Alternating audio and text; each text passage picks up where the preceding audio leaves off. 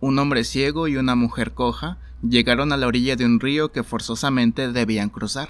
Desafortunadamente, no había puente. Tenían que cruzar el río a pie, pues no les quedaba otro remedio.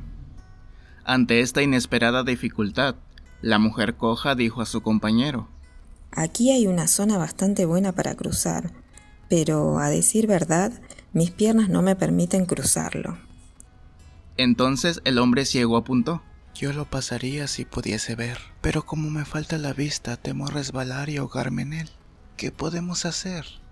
Al momento, la mujer coja, reaccionando, agregó. Tengo una idea. Mira, tus piernas serán mi sostén y mi vista, nuestra guía. Ayudándonos mutuamente pasaremos sin dificultad a la otra orilla. En efecto, la mujer coja se acomodó lo mejor que pudo sobre los hombros del ciego y dirigió los pasos de éste. Y así, ambos cruzaron felices y seguros el río, llegando a la otra orilla sin apenas dificultad.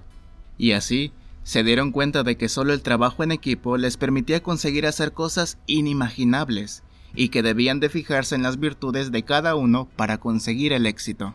La mejor relación no es aquella que una personas perfectas, sino aquella en que cada individuo aprende a vivir con las limitaciones de los demás. Admira sus cualidades y establece un ambiente apropiado para trabajar en equipo.